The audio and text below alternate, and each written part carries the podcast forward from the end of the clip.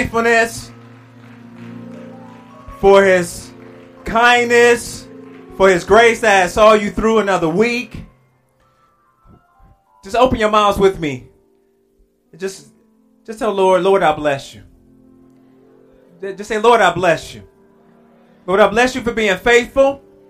I bless you for being good. And I bless you for being my God. We can bless him this morning.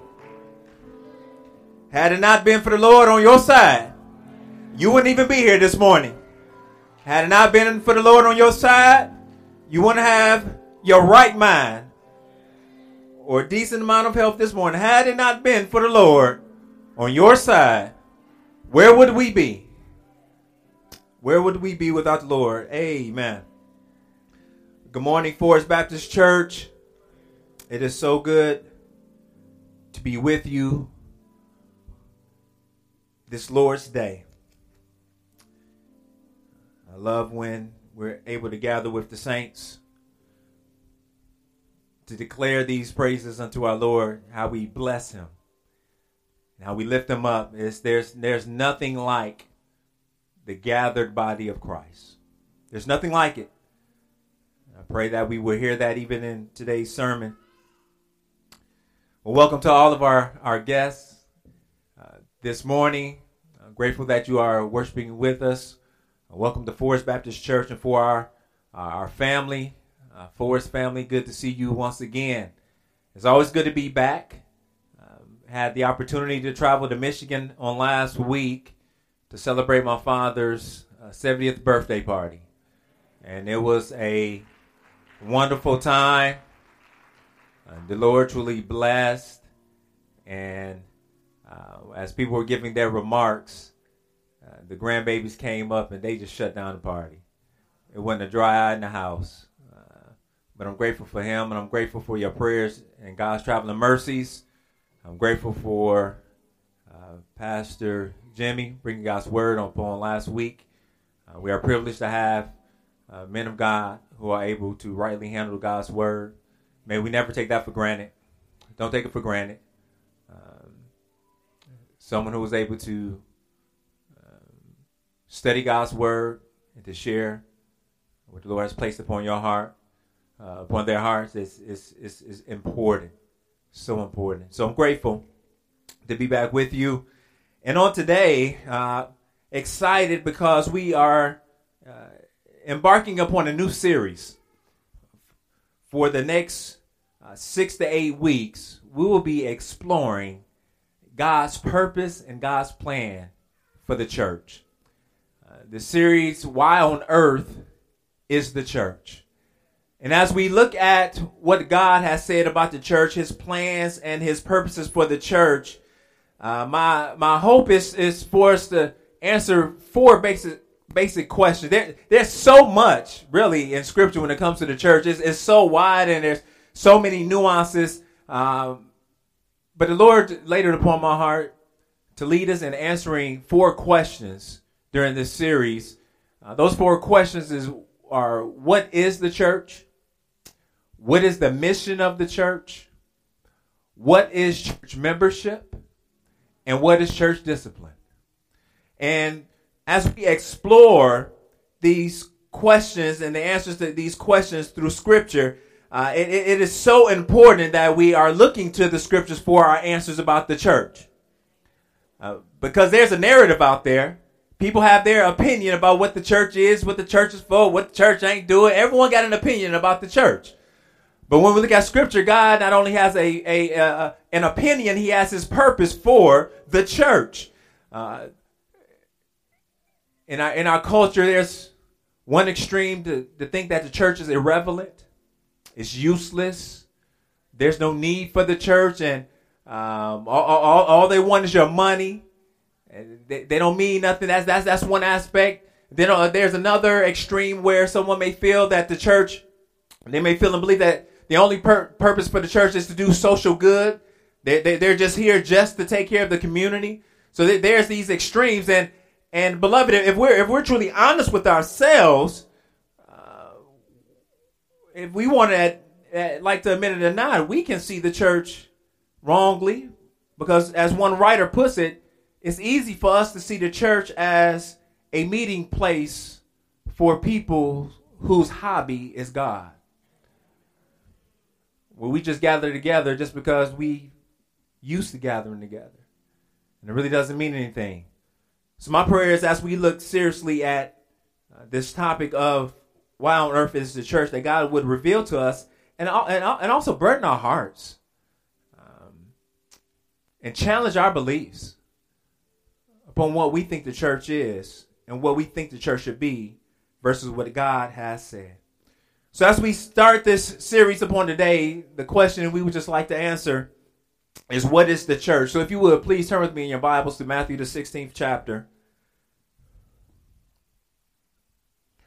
Matthew, the 16th chapter. And we're going to look at the author and the creator and the founder of the church and see what he has to say about the church. Matthew, the 16th chapter, we hear from Jesus. Beginning with verse 13, if you would please stand and honor the reading of God's word.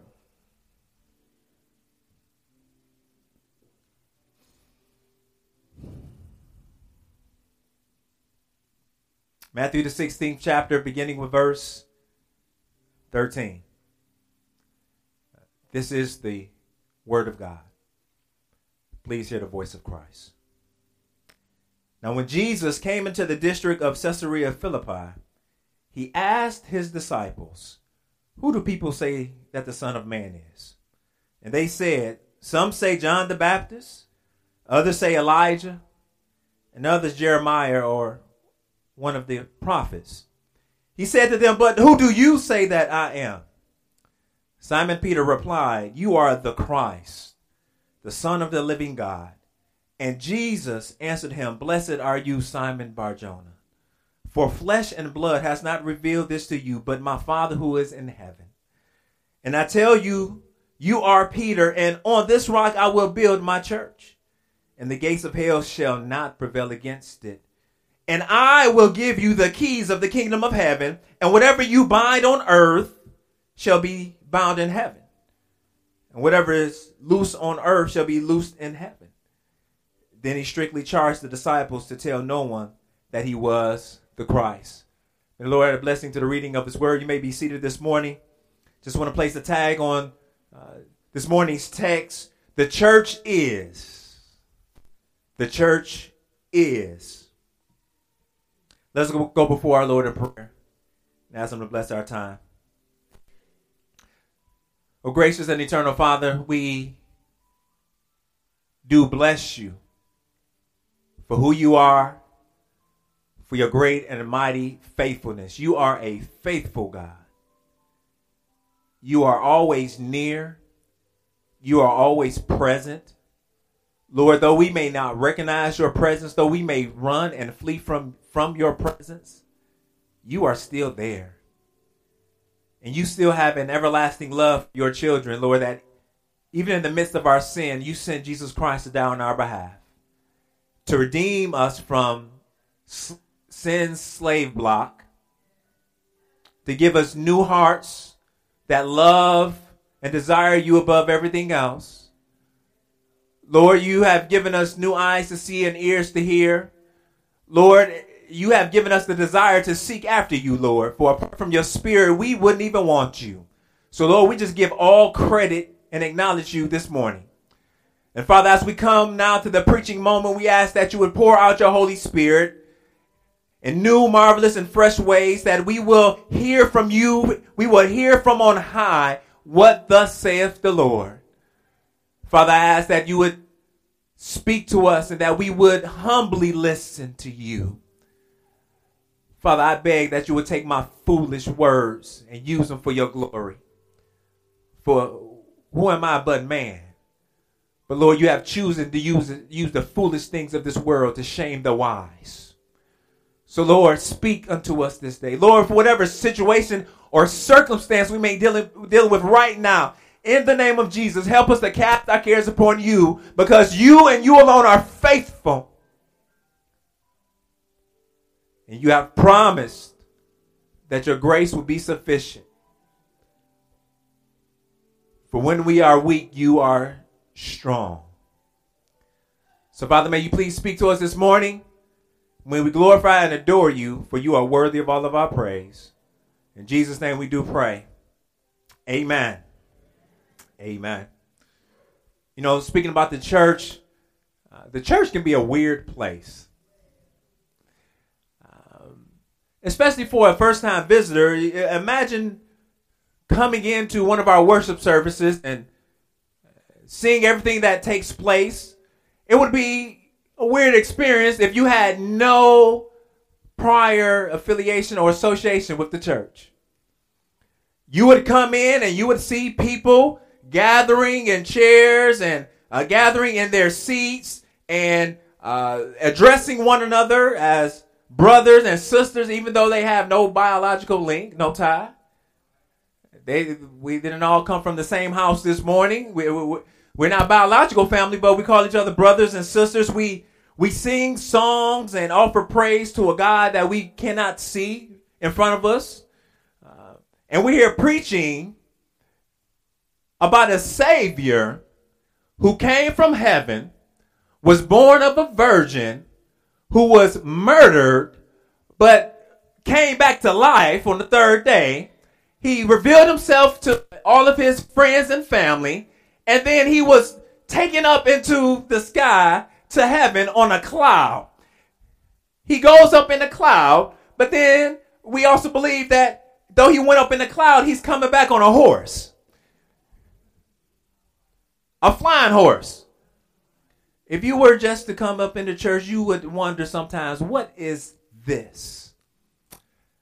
And beloved, if we're honest, sometimes it is hard to understand what takes place here. If someone was to ask you, what is the church? How would you be able to explain this? What is Forest Baptist Church? What is taking place here? And to understand anything about the church, to understand anything about Forest Baptist Church, we have to understand who's at work here. And that's what we see in the text this morning. There, there's someone at work here apart from ourselves. And in Matthew the 16th chapter, Jesus reveals to us that he is one at work here. Jesus Christ himself is at work here. He's in, in, Matthew 16, beginning with verse 13, he's having a conversation with his disciples. One of many conversations that he, he has with them, and he's explaining to them, he's discipling them. And in this conversation, the whole goal is to help them understand who he is. He's the Christ. He's the one, he's the Messiah, the, the one who, who was sent to rescue them. In this conversation, they began to see that there are distinctions of, between God's people and those who are not God's people. Up to this point, Jesus had been ministering in the community, and, and, and people had, had experienced all kind of miracles by Jesus already. They had seen the evidence that he was a mighty man. They had seen the miracles that showed that he was uh, more than just a prophet. He had been ministering, healing the sick, giving sight to the blind. And now Jesus comes to his disciples and he, he wants to know if they understand what's really going on. In the text, in this Gospel of Matthew, is at this point that the text begins to turn as Jesus begins to make his way to Calvary. He's headed towards the cross. So it's important that the disciples know who he is. And by God's grace, he opens the eyes of Peter, and Peter makes this amazing confession that uh, though they say you are just a man, because God has opened up to, uh, to their eyes, they understand that Jesus is the Christ, the one promised not only is he is the Christ, he is the Son of the living God. He is God himself. That is a incredible confession by Peter to really understand who Jesus is. But then Jesus, upon that confession, he makes a declaration. And he says, Peter, but, uh, upon that statement and upon your apostolic ministry, I will build something brand new. I'm going to do something that is amazing and phenomenal, all because of who I am. And Jesus is declaring that he will build his church. What is the church? This word here that Jesus used to describe an assembly is ecclesia. In the New Testament alone, this word is used 114 times. Um, in Hebrews and Hebrews, the second chapter, and Acts, the seventh chapter, the word is used to describe a, a, a, a assembly in the Old Testament. In Acts, the 19th chapter, this word is used to describe those who, who assemble to riot in Ephesus because they were mad at Paul's preaching. This word has a whole lot of meaning, but the remainder, of the remaining times that it is used in the New Testament, the church always refers to an assembly or a gathering of Christians. That's what this word means. Jesus is, is talking about he's going to build a, a new gathering. Not just people in synagogues of Jewish descent. He's going to build something brand new, gathering people from the four corners of the earth and make them something special. That's what he's doing. So when we understand the church in that sense that this is the uh, the church is the the gathered people of God, then there's even two aspects that we have to understand in that to understand the church. The first thing that we need to understand is that the church is universal. There is a universal church. So, well, whenever we talk about the church universal, we talk about the church capital C. Uh, another way that we may have heard it, we uh, we may have heard it as the Catholic Church, but because of uh, of our understanding of just Catholicism and, and the Catholic Church, all that word means is the universal church.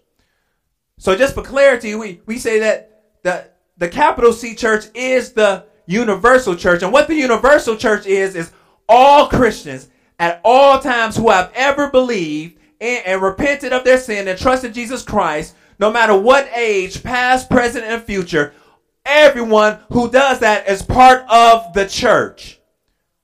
So, beloved, if you are, are looking towards Jesus for the forgiveness of your sins, if you believe in the promise of who he is, then you are called and considered the universal church. You, you, you right there with Abraham. Your name is right there with Isaac and, and Jacob. Your name is on the roll with Moses and Joshua and Josiah. All those Old Testament saints all throughout history who have ever believed and looked for Christ as part of the church. An example of this, turn with me to Hebrews, the 12th chapter. Let's look at an example of this being played out for us in Scripture. And the writer is pointing back to Mount Sinai and he's, he's helping them understand that before, when you came before God, you came, you were trembling and you didn't even want to touch God, but now you can come before God freely. Because what Jesus has done, he has, he has opened up the gates and now you don't have to tremble when you come before God. Hebrews the 12th chapter, beginning with verse 18. And the writer says, For you have not come to what may be touched, a blazing fire and darkness and gloom and a tempest, and the sound of the, a trumpet, and a voice whose words made the hearers beg that no further message be spoken to them. For they could not endure the order that was given. If even a beast touches the mountain, it shall be stoned. Indeed, so terrifying was the sight that Moses said, I tremble with fear. But you, but you have come to Mount Zion and to the city of the living God, the heavenly Jerusalem, and to the innumerable angels in festal festal gathering and to the assembly and to the church of the firstborn who are enrolled in heaven and to God, the judge of all, and to the spirits of the righteous made perfect, and to Jesus, the mediator of a new covenant, and to the sprinkled blood that speaks a better word than the blood of Abel. He's talking about a, a better salvation, a, a, a, a, better understanding. And he's pointing back to the Old Testament and all those who would ever believe this assembly. In verse in chapter 12, he's talking about assembly, but we can easily look back to chapter 11 and see that that, that, that whole cloud of witnesses that are part of the universal church. The church is universal in how it has revealed himself and what God is building, but primarily for our purposes in this study, we look at the second manifestation of the church, and that is the local church. All throughout Paul's letters in the New Testament, he is writing to local churches. He's writing to, to people gathered like us who will sit and hear the word of God preached. And he is writing them letters to help them understand their faith, uh, to help them understand what God desires from them, what he requires of them. He's writing to the local church. A great illustration of this is in 1 Corinthians, the first chapter. Turn with me.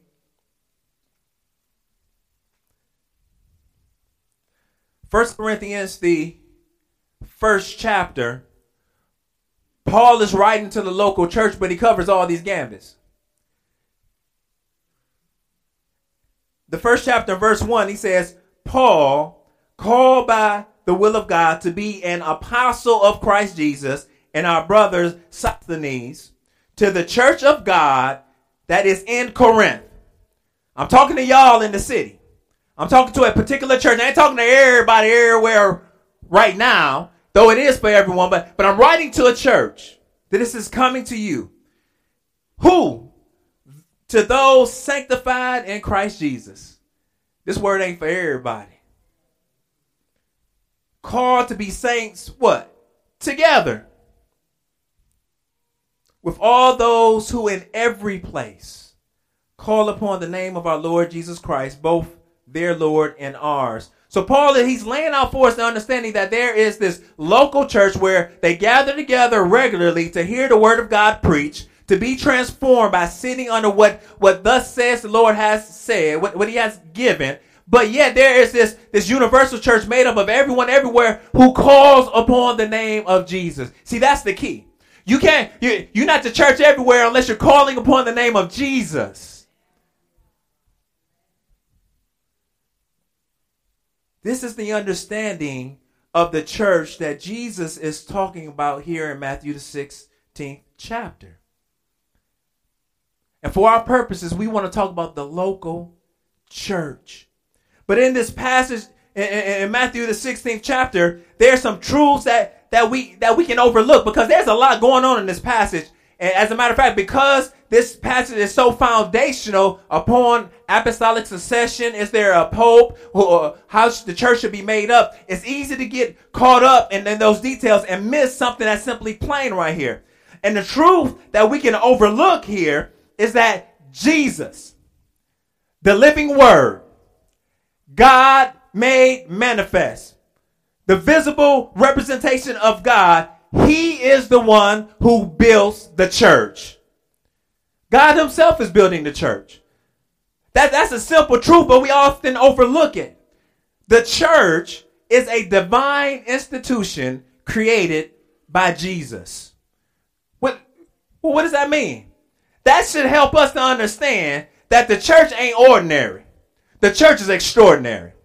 We may not feel like that on the inside, but the fact that it's Jesus who's building the church. The one who was when there was nothing. The one who has always existed. The, the, the, the, the, the Son of God who has came and manifest himself. The fact that he is the one building the church should mean something about the church. We should be excited and happy about the church just because who is building the church? Jesus Christ. From eternity past, God has had a plan and how he would reach people. And from eternity past, God has created institutions. From eternity past, we see that God created the, the institution of marriage, Genesis 2. In the text, it tells us that Adam was alone, and, and, and out of all of creation, everything had been good. But when it came to Adam being alone, it was not good for him to be alone. Not saying that God created anything bad, but his creation wasn't in its completeness yet because the woman was not here. So so God get uh, causes Adam to fall asleep. He he takes his rib and he creates the woman, and now he he officiates the first marriage. Marriage is a institution from God. The family is an institution from God. Be fruitful and multiply. Have dominion over all the earth. This is from God.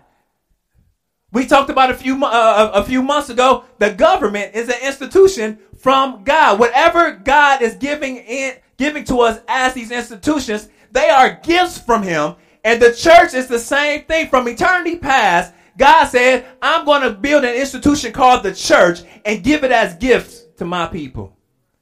That's what God is doing. These institutions that mean something. And because his name is on the church, it should mean something to us. See, think about think about how we live practically every day. Think about when you walk to your closet and you're trying to figure out what you're gonna wear. Think about what re- now what really makes the difference between that shirt from Walmart and that shirt from Neiman Marcus. Most times, the difference in in and, what we wear and what we put on is just the fact that it has a brand name on it. It, it could be made at the same the same factory, the same people, and it just has a different name on it. And because it has a different name on it, we value it more than the other name. We we don't we don't like the off-brand stuff.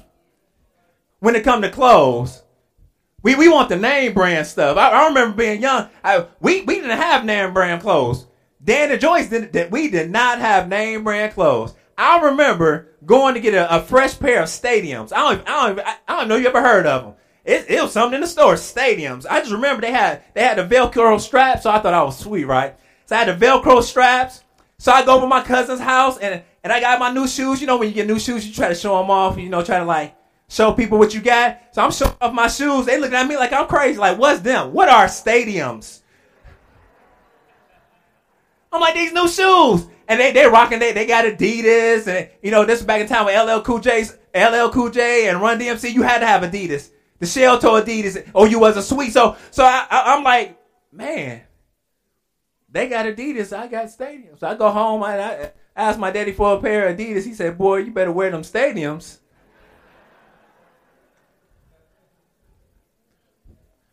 But there was something about the brand name that caused me to want more. We get, we esteem things because of the brand names affiliated and associated with them. Beloved, if we esteem worldly stuff with brand names, why don't we uh, esteem heavenly stuff with the brand name of Jesus on it? When we think about the church, the, all oh, the churches this and all the churches, don't you know whose name is on the church? Don't you know whose blood bought the church? Don't you know who died for the church? Don't you know who's building the church? It's Jesus. It don't matter what they say. It's all about the brand name Jesus.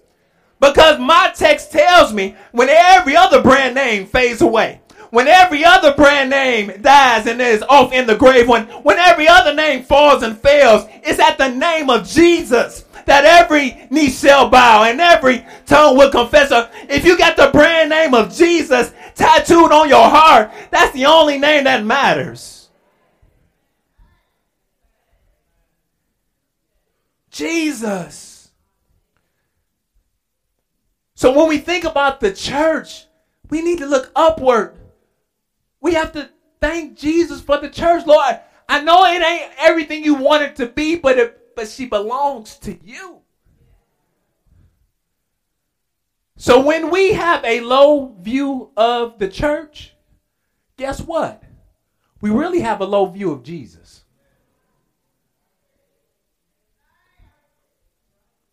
Our issue ain't with the church.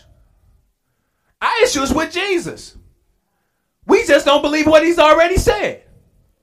We just don't believe what he's he's doing what he said he's going to do.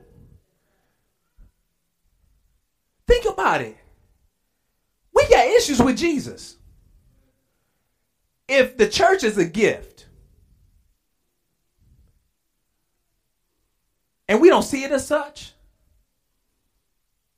I'm mad at I'm mad at the giver. Think think about this, beloved. Think about every single gift that Jesus has given you.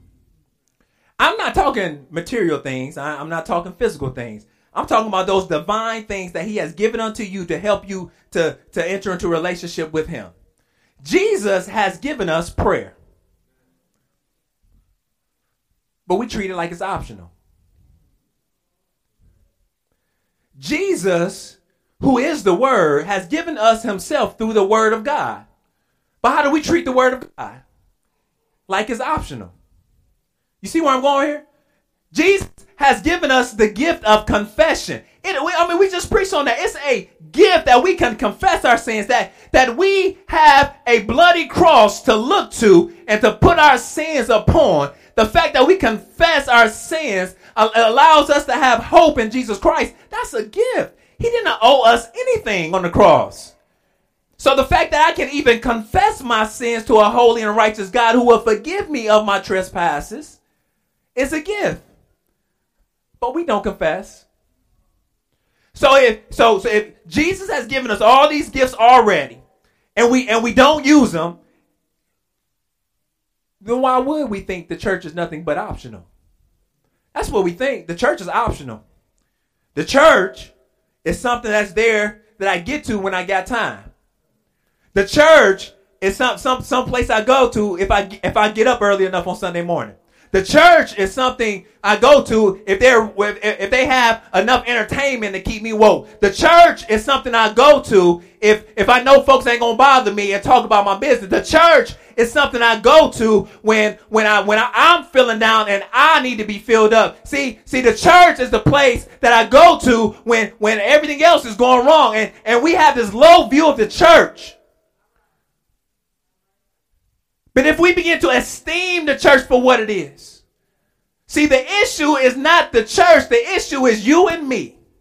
The fact that we're sinners in God's divine institution. Think about it. Let's go back to marriage. The reason why marriages falter and fail is not because God didn't know what he was doing. It's because we're a bunch of sinners trying to get our own way.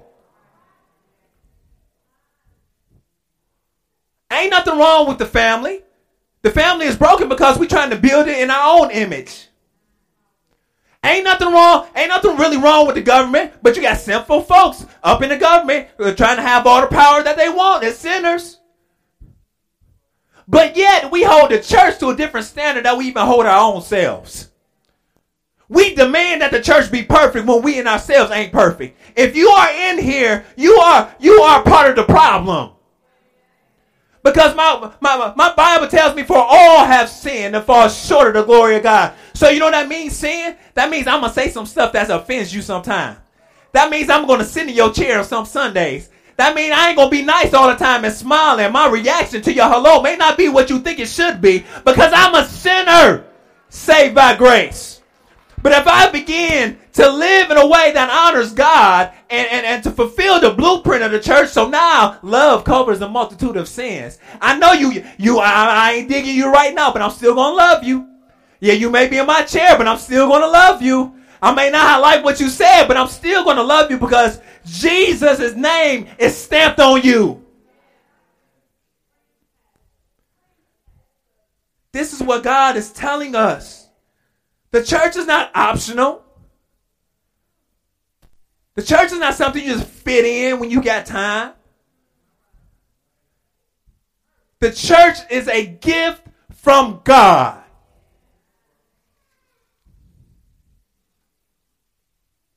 If we've ever treated the church like that, I've, treat, I've treated the church like that.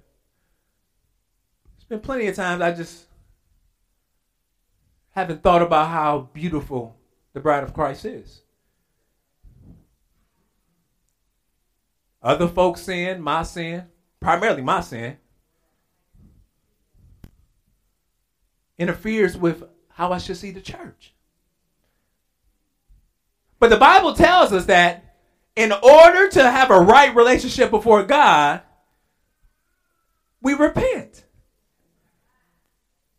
So, in order to, to begin to see the church as how God has created the church to be and to esteem at the church as, as Jesus wants us to esteem the church because his name is on it, we come before him in repentance. And Lord, we just say, Lord, I'm sorry for not valuing your church.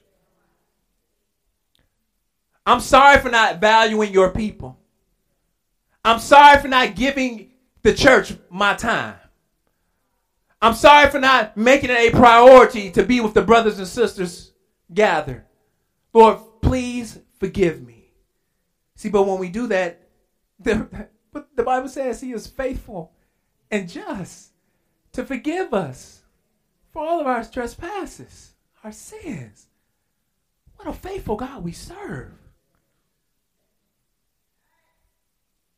But here, not only is the church the divine institution created by Jesus, I want us to see something else that we can overlook in, in a technical passage like this because in, in verses 13 through 17, the author is setting up a scenario that people are set apart based upon their perspective of who Jesus is. That's what he's doing. Verse 13 says, Now when Jesus came into the district of Caesarea Philippi, he asked his disciples, Who do people say that the Son of Man is? And they said, Some say John the Baptist, others say Elijah, and others Jeremiah or one of the prophets. Uh, what, what do they say about me? And he's, he's specifically looking out, not in not at his disciples, but at the people just out there. And they're willing to acknowledge that Jesus was a good dude. They're willing to acknowledge that Jesus has some power.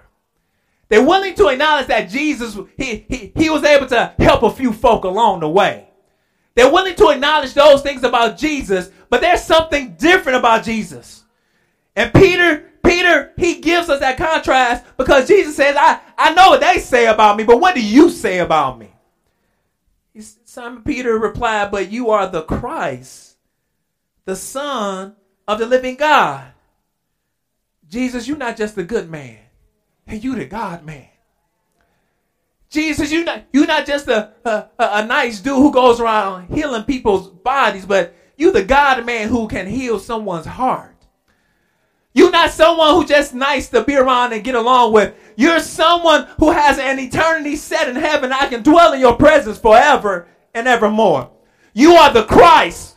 You are the Messiah. The Messiah to the Jews would uh, looking at the Old Testament, the Messiah was the one who would come and establish God's kingdom on earth. He would make things right. He would redeem the people. He would save the people. He would deliver the people.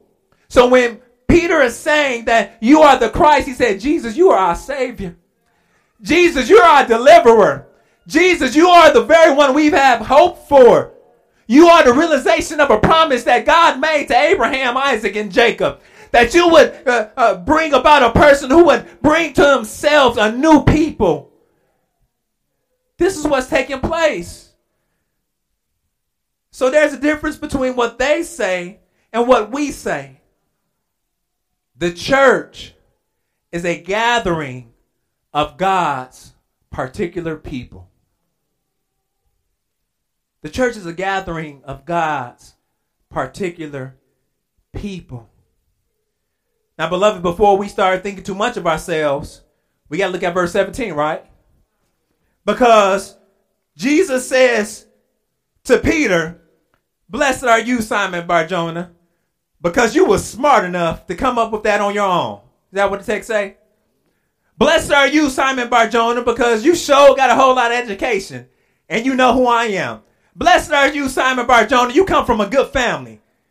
And because you come from a good family, I, I'm to be with you. No, he doesn't say that.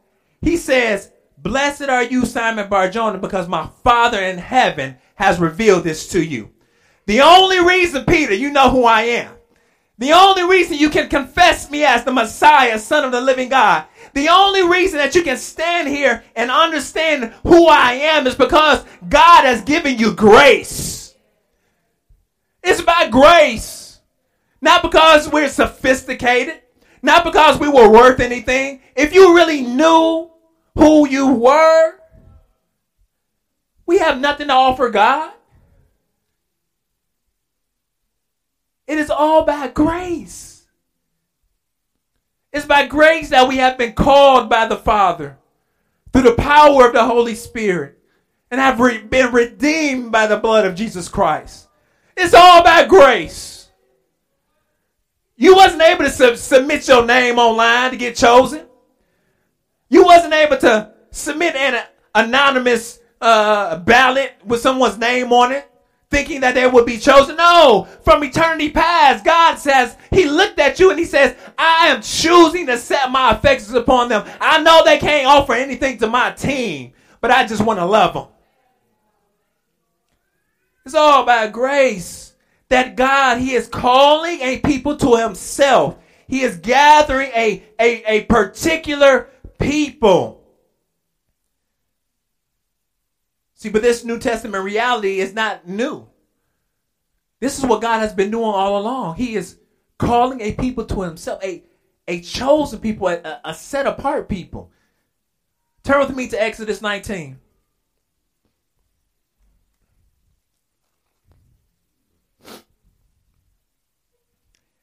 Exodus 19, the Israelites are have come out of Egypt, they have crossed the Red Sea, now they have come to Mount Sinai. And God is talking to Moses here.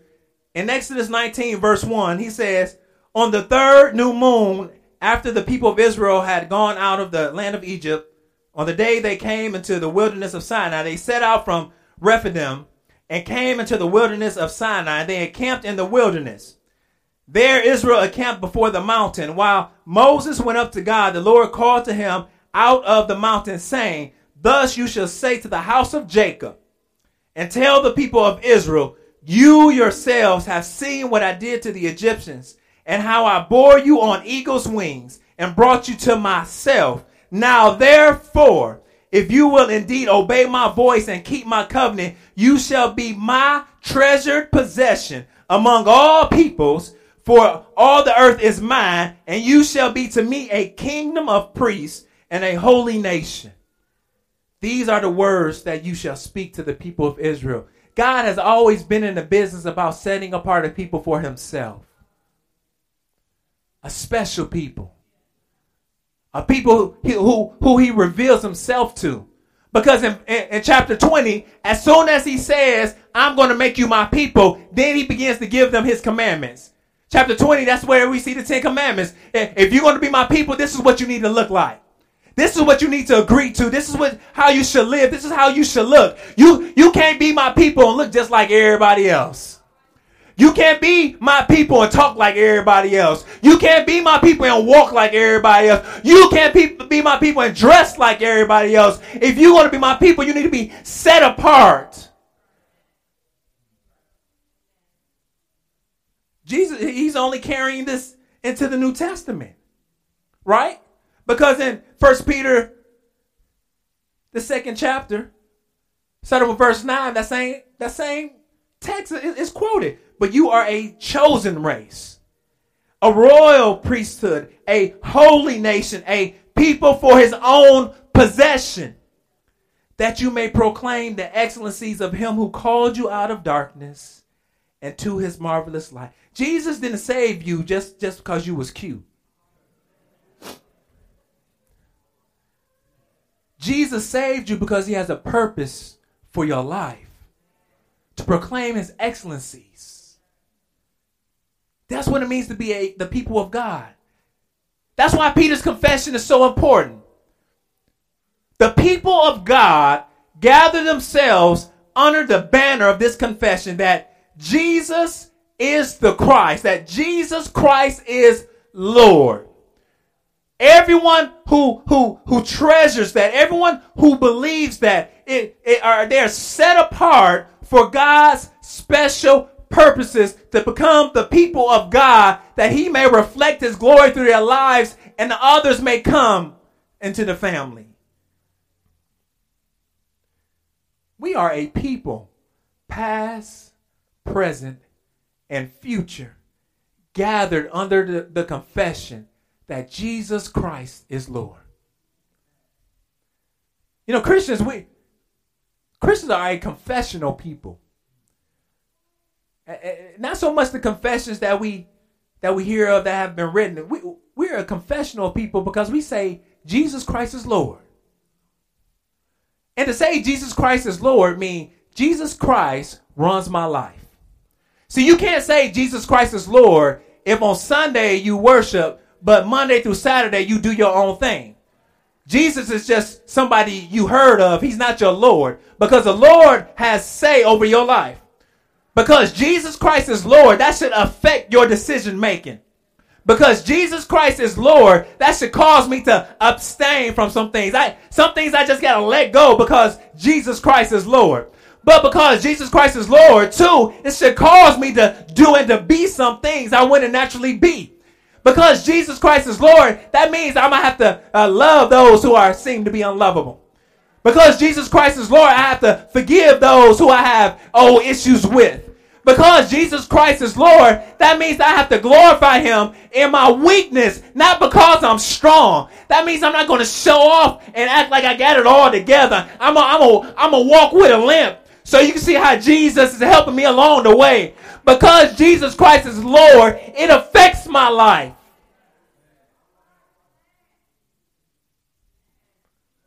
That's the confession we say Jesus Christ is Lord.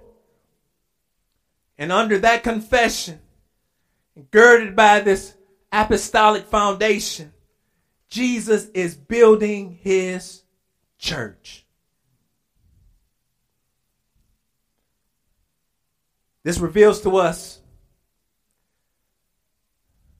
because we are a confessional people, that if there is any place that calls themselves a church, but the people doesn't they don't gather to proclaim that Jesus is Lord, then that's not really a church. If there's a place gathering and Jesus Christ crucified is not lifted up, then that's just a social club. That is not a church. If Jesus is not the center of our worship, Forest Baptist Church, if we ever become the center of our own worship, where we where we we uh, get intoxicated off our own news, off our own zeal. If if we ever become the center, all about me and what I want, then then Jesus Christ is not the church here. This is just a building. This is just a, a place for you to exercise your hobby.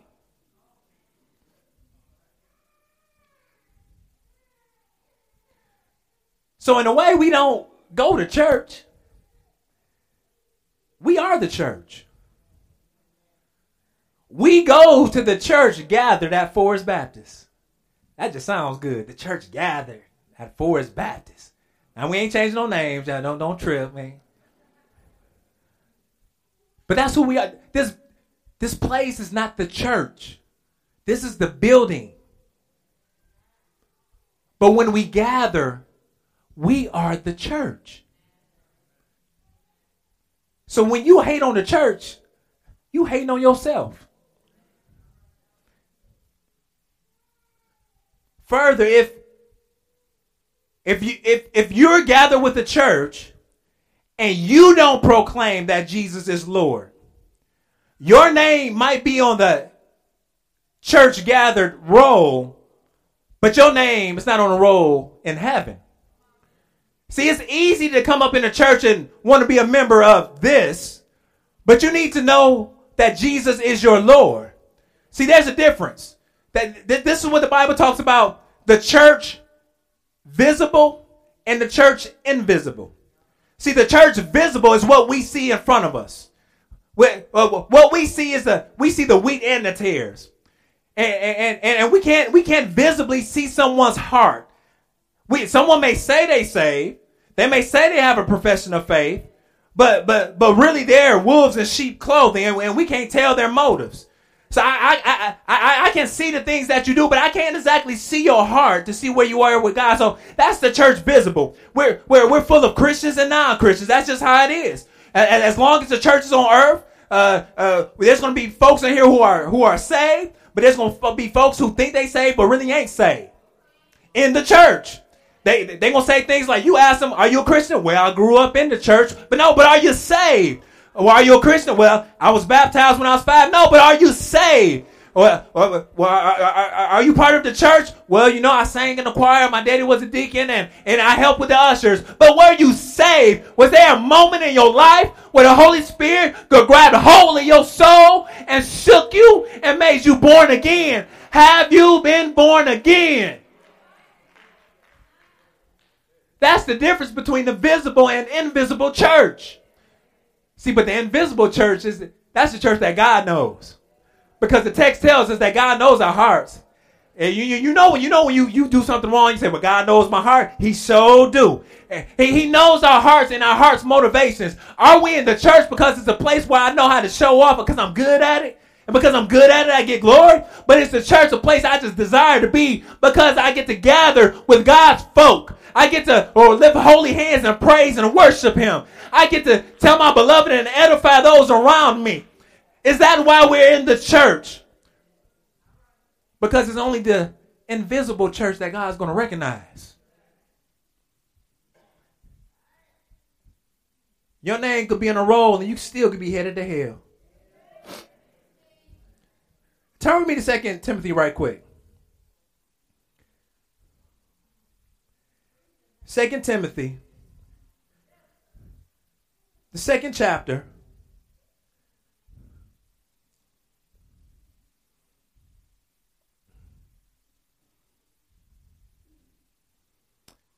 Let's start at verse 14. 2 Timothy, the second chapter, verse 14. This is, P, uh, this is Paul speaking to Timothy. He says, Remind them of these things and charge them before God, not to quarrel about words, which does no good, but only ruins the hearers. Do your best to present, present yourself to God as, as one approved, a worker who has not has no need to be ashamed, rightly handling the word of truth. But avoid, look, watch this. But avoid irreverent babble, for it will lead people into more and more ungodliness. Stop talking on the side of y'all neck because you're to make somebody sin. And their talk will spread like gangrene. Among them are Hymenaeus and Philetus. What, watch this, verse 18. Who have swerved from the truth. They were part of the church. They were on every committee. They was in the choir. They raised holy hands on Sunday morning. Talking about preach. They was they was there. But what happened to them? What happened to these two people who have swerved from the truth, saying that the resurrection has already happened? They got some bad theology somewhere. They are upsetting the faith of some. But watch this, verse 19. But God's firm foundation stands, bearing this seal. The Lord knows those who are his and let everyone who names the name of the Lord depart from iniquity. God knows who you is. I know it's not, it's not right English for my teachers, but that's what it says. God knows who you is. You either belong to him or you belong to Satan. Ain't no middle ground. Ain't no middle camp. You either a servant of the Savior or you a servant of Satan. There's only two camps. Ain't no in between. Either you love Jesus or you love yourself. Either you love Jesus or you love the world. Either you love Jesus uh, uh, or you love everybody else. There is no in between. And what he's saying is because they got a hold of some bad doctrine, like you could just go to church all your life and get in. Because uh, they got a hold of some bad doctrine, like all you need to do is be baptized. They got a hold of some bad doctrine that all you need to say is a prayer. They found themselves in a situation where they left the church because they were never part of the church.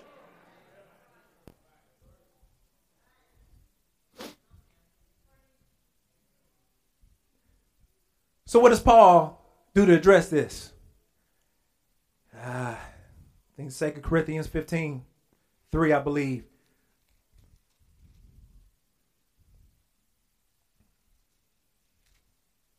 Uh, first, yeah. Paul says, examine yourself to make sure you are in the faith. What does he mean? He means look at your life.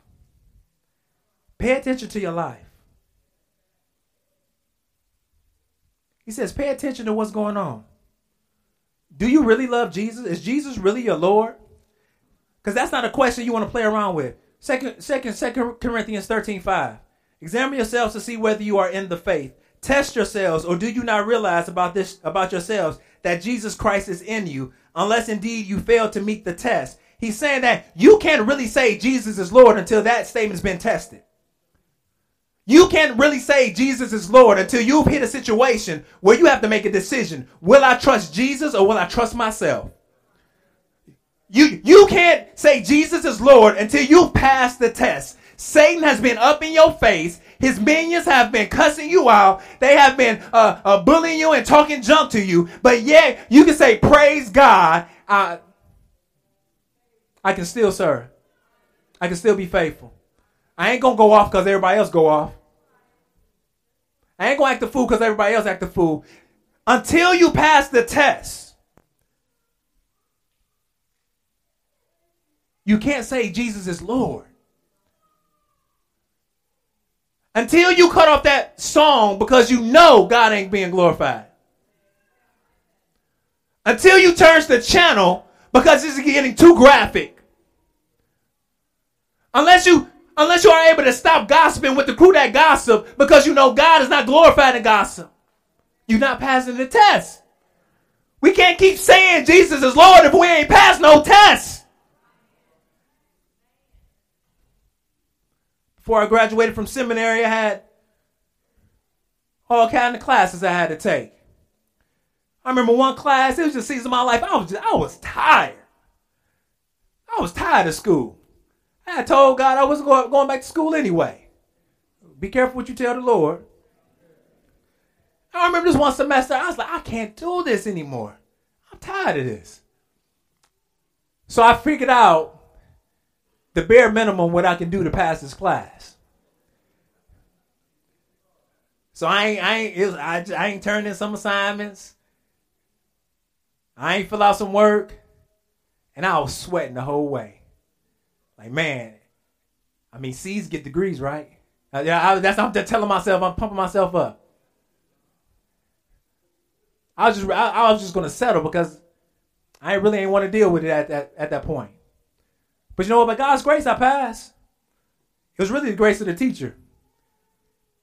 Having conversations with him and and, and let me pass. But you know what? Some of us in here, we think God is like that good teacher who's going to give us grace. And we think that we can do the bare minimum and still go to heaven.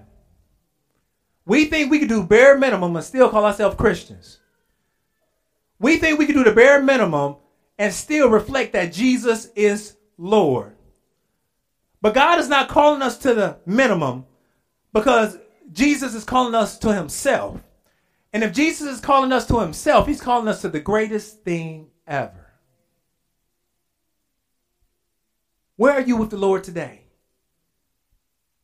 Where are you with the church?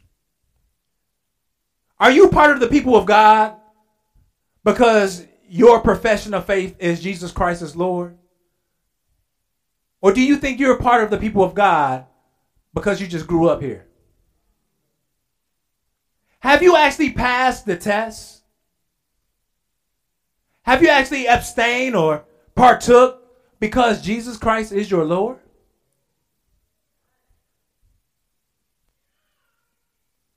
Because that's the only banner that we can align ourselves up under.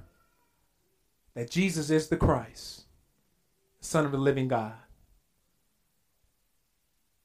Beloved, we need to repent for how we feel about the church. We need to repent for the things we said about the church. Because the church is a divine institution created by Jesus. And the church is a gathering of God's particular people. But we serve a faithful God that gives grace. And He allows us to humble ourselves through His grace, to repent, and to turn towards Him. So when we leave this place, we can actually appreciate the church because that because it has the name brand of Jesus stamped on it.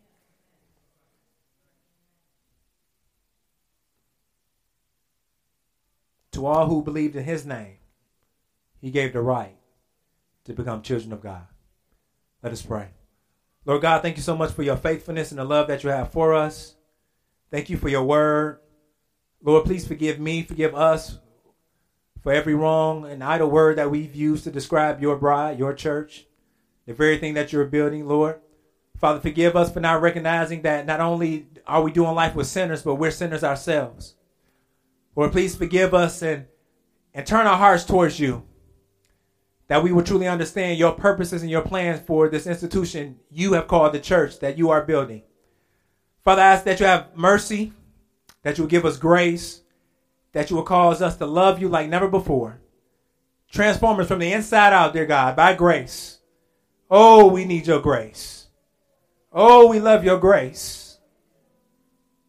Have mercy on us, oh God. Jesus' precious and holy name, we do pray. Amen.